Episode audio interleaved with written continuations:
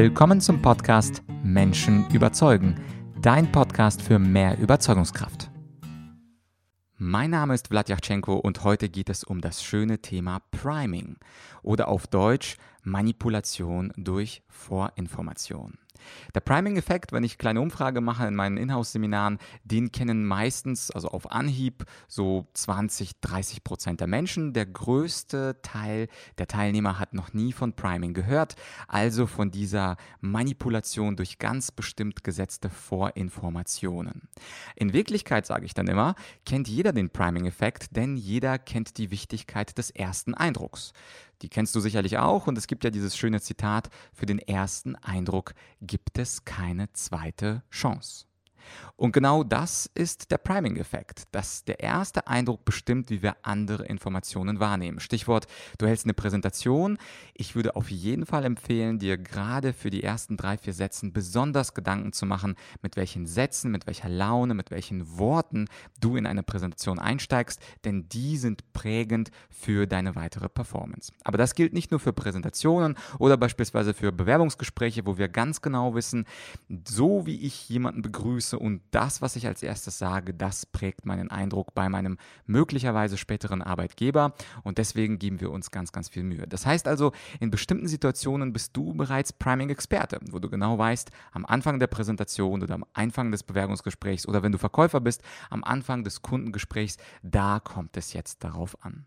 Ja, und die Wissenschaft, die hat ganz spannende äh, Experimente dazu gemacht und gezeigt, dass es eben nicht nur ganz spezifische Situationen sind, in, der, in denen das Priming extrem wichtig ist, sondern dass unser ganzes Leben, unsere äh, ganzen Stunden, unsere Minuten vom Priming beeinflusst werden. Das heißt, jede Vorinformation beeinflusst alle nachfolgenden Informationen. Ich gebe dir mal ein paar Beispiele aus der Wissenschaft. Man hat beispielsweise sich gefragt, oder Wissenschaftler haben sich gefragt, macht es eigentlich einen Unterschied, wenn man einem Restaurant einen, eigen, einen anderen Namen gibt? Beispielsweise hat man einer Versuchsgruppe gesagt, es gibt äh, Abendessen und äh, das Restaurant nennen wir einfach mal Studio 97. Und einer anderen Versuchsgruppe an einem anderen Tag hat man gesagt, das äh, Restaurant oder draufgeschrieben, das Restaurant und die Menükarten, überall stand Studio 17. Und jetzt war die Frage, Jetzt hat man nur den Namen des Restaurants verändert, von Studio 97 auf Studio 17. Was ist passiert?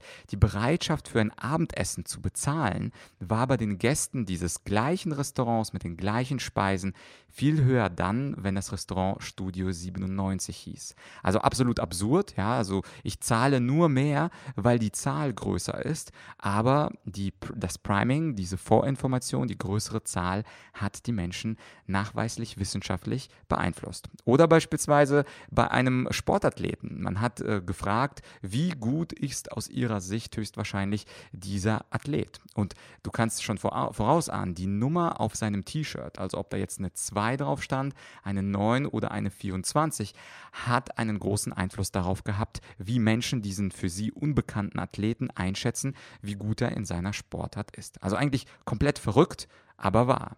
Oder beispielsweise auch interessant, wenn man eine Studie selber höher genannt hat, also man hatte die Studie Experiment 27 genannt, dann haben die Menschen ihren Output viel positiver bewertet im Experiment selbst, wo es dann um Produktivität und Zeitmanagement geht, als wenn die Wissenschaftler bei einer anderen Versuchsreihe das Experiment einfach mit der Ziffer 9, also 9 genannt haben. Das heißt also Experiment 27 und Leute schätzen sich viel produktiver und besser ein und Experiment 9, Leute schätzen sich nicht so produktiv und nicht so effizient ein. Also also völlig verrückt. Und ich brauche dir nicht sagen, dass natürlich auch die Verkäufer oder die Supermärkte mit diesen kleinen Tricks hantieren.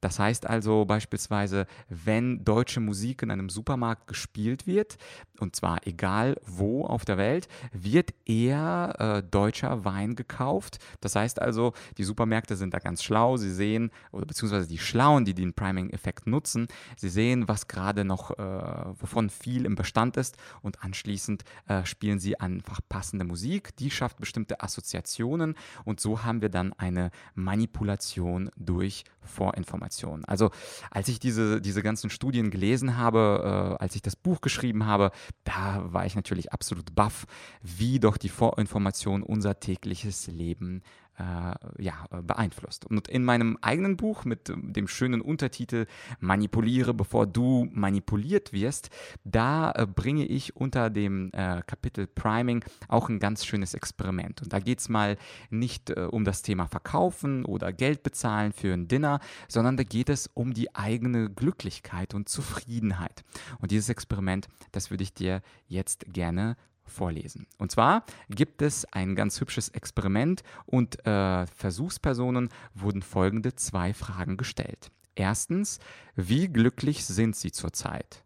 Zweitens, wie viele Dates hatten Sie im vergangenen Monat?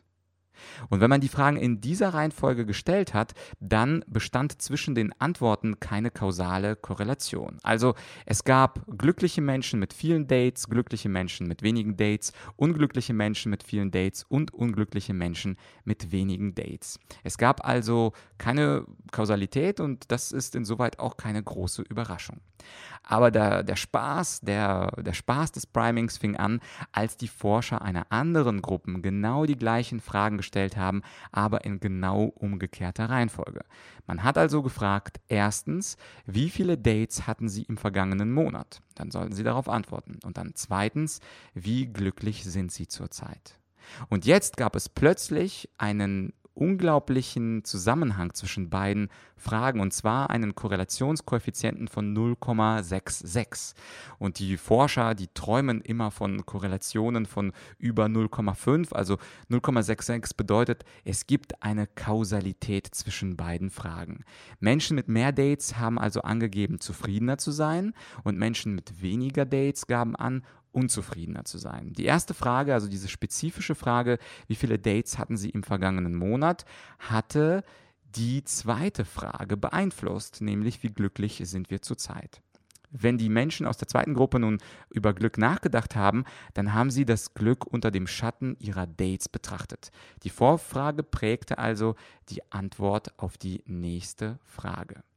Und das ist doch schon ziemlich erstaunlich, dass wir vermeintlicherweise zwei völlig miteinander unzusammenhängende Fragen einer Versuchsperson stellen und die äh, Zusammenhänge sind da komplett andere. Und das ist natürlich auch etwas, was im Alltag genutzt werden kann. Das heißt also, wenn du gerade jemanden vor dir hast, dann achte immer darauf, welche Vorinformationen gibt er dir. Ist es zufällig, dass gerade im Supermarkt deutsche Musik oder gut gelaunte Musik gespielt wird?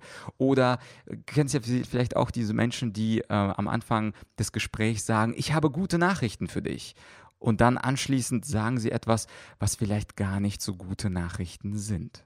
Meine erste Botschaft an dich lautet also, passe gerade in wichtigen Gesprächen darauf auf, mit welcher Information dein Gesprächspartner startet. Das muss nicht heißen, dass er dich manipulieren möchte. Das muss nicht heißen, dass er etwas bewusst macht oder sagt. Aber es muss auf jeden Fall so sein, dass dich diese Information in eine ganz bestimmte Richtung prägt.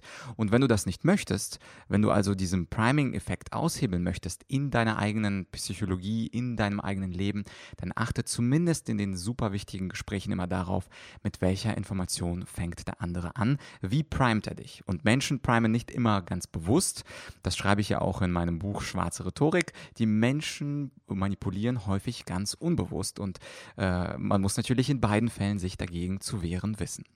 Und meine zweite Botschaft an dich lautet, das Priming gibt es in der positiven und der negativen Variante. Klar, ich kann Menschen positiv oder negativ primen, aber es gibt auch ein Selbstpriming. Priming. Das heißt also, mit den eigenen Gedanken primen wir uns selbst. Und wenn wir über etwas äh, nachdenken, beispielsweise wenn wir ähm, einen Museumsbesuch vorgeschlagen bekommen oder einen Opernbesuch, dann ist der allererste Gedanke, der uns dann kommt, derjenige, der alle anderen Gedanken selber primet. Und wenn wir beispielsweise ausgehen und jemanden kennenlernen möchten, dann gibt es auch Menschen, die sich selbst negativ primen und die sagen, ja, das bringt doch sowieso nichts und ich werde sowieso niemanden kennenlernen und ich werde ein ewig ewiger Single bleiben.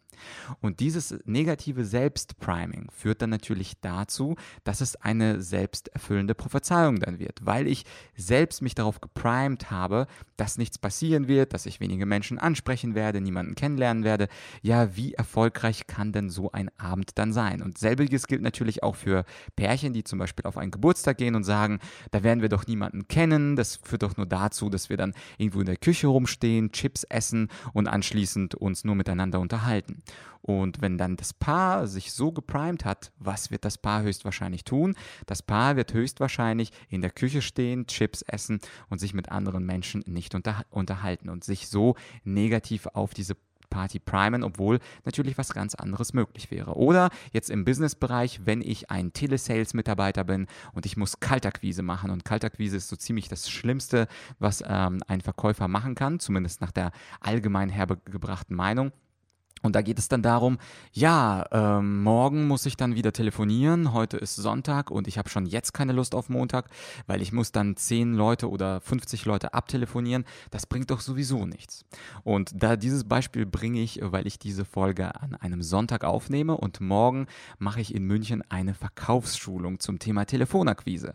Und genau das ist, was höchstwahrscheinlich einige der Teilnehmer denken werden. Sie primen sich negativ auf die Kaltakquise, die Kaltakquise Kaltakquise wird negativ gesehen. Und natürlich ist dann die Stimmung und auch die Stimme, mit der dann äh, die Menschen anfangen zu telefonieren, eher negativ. Und das bedeutet, die Erfolgswahrscheinlichkeit ist dann auch eher gering. Das heißt also, du kannst dich selbst durch Gedanken primen, du kannst dich negativ primen und positiv primen. Und achte insofern nicht nur darauf in wichtigen Situationen, was der andere für Informationen dir sagt in einem Gespräch, zum Beispiel wenn du in einem Verkaufsgespräch bist, sondern sondern achte auch darauf, wie du dich selbst primest auf einen neuen Vorschlag eines Freundes, auf eine neue Aufgabenbeschreibung deines Chefs oder auf deine eigene Tätigkeit im Business.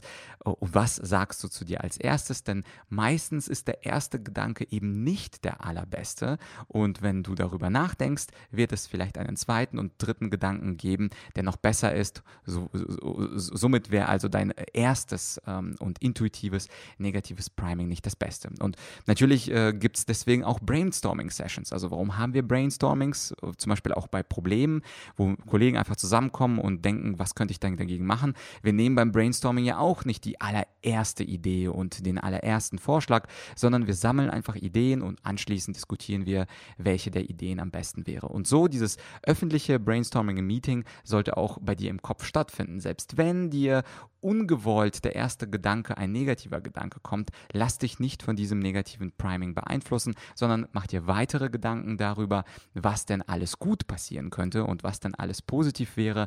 Und so also hast du nicht nur ein glücklicheres Leben, sondern wahrscheinlich auch ein erfolgreicheres Leben, weil du dich dann auf etwas Positives primest. Und das ist dann wiederum etwas, was sehr viel zu tun hat mit dem, was wir auch letzte Woche in der Solo-Folge besprochen haben, in der Folge des Reframings, also der Umdeutung einer Situation. Häufig müssen wir ein negatives Priming reframen. Und das ist natürlich ein Satz, bei dem Friedrich Schiller und äh, Wolfgang Goethe absolut die Krätze bekommen haben, hätten, meine ich. Wir müssen manchmal beim negativen Priming uns reframen. Und das ist natürlich ein, ein Satz, der allen Deutschfans äh, ein ganz, ganz großer Dorn im Auge sein wird. Aber die Hauptbotschaft lautet, wenn wir dieses, dieses Bahnen, dieses Vorinformation negativ gestalten, wird höchstwahrscheinlich auch die Emotion dahinter eine negative sein. Und wie du diese negativen Emotionen umdeutest, das findest du heraus in der vorletzten Folge. Also wenn du diesen Podcast hier zum ersten Mal hörst, dann hör dir die vorletzte Folge an zum Thema Reframing.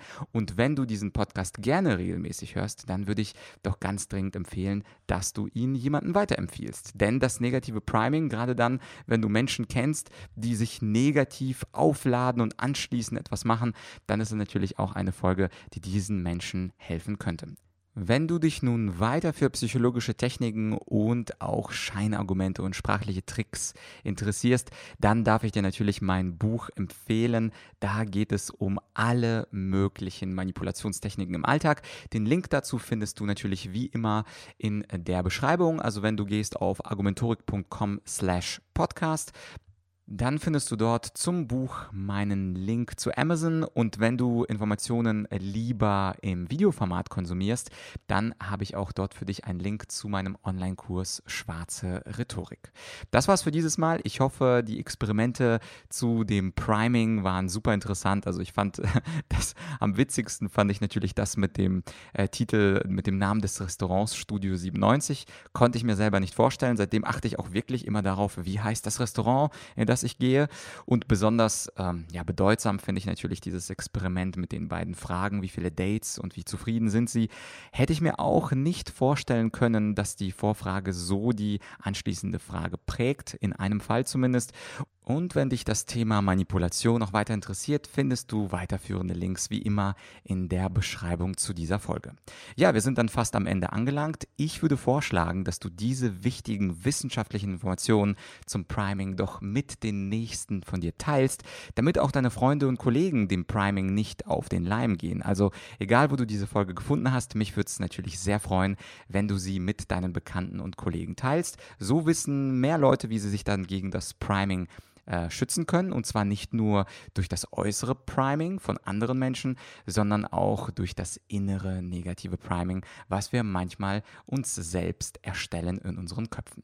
Ansonsten wünsche ich dir natürlich für die Zukunft, dass du nicht geprimed wirst von anderen Menschen, dass du einen ganz schönen Tag heute hast und dass wir uns ganz bald wieder hören. Insofern also Podcast abonnieren und bis zur nächsten Interviewfolge. Da gibt es mal wieder ein Interview. Ich werde noch nicht verraten, wer es ist, ein bisschen Spannung muss ja sein. Dir also einen schönen Tag und wir hören uns bald. Dein Vlad.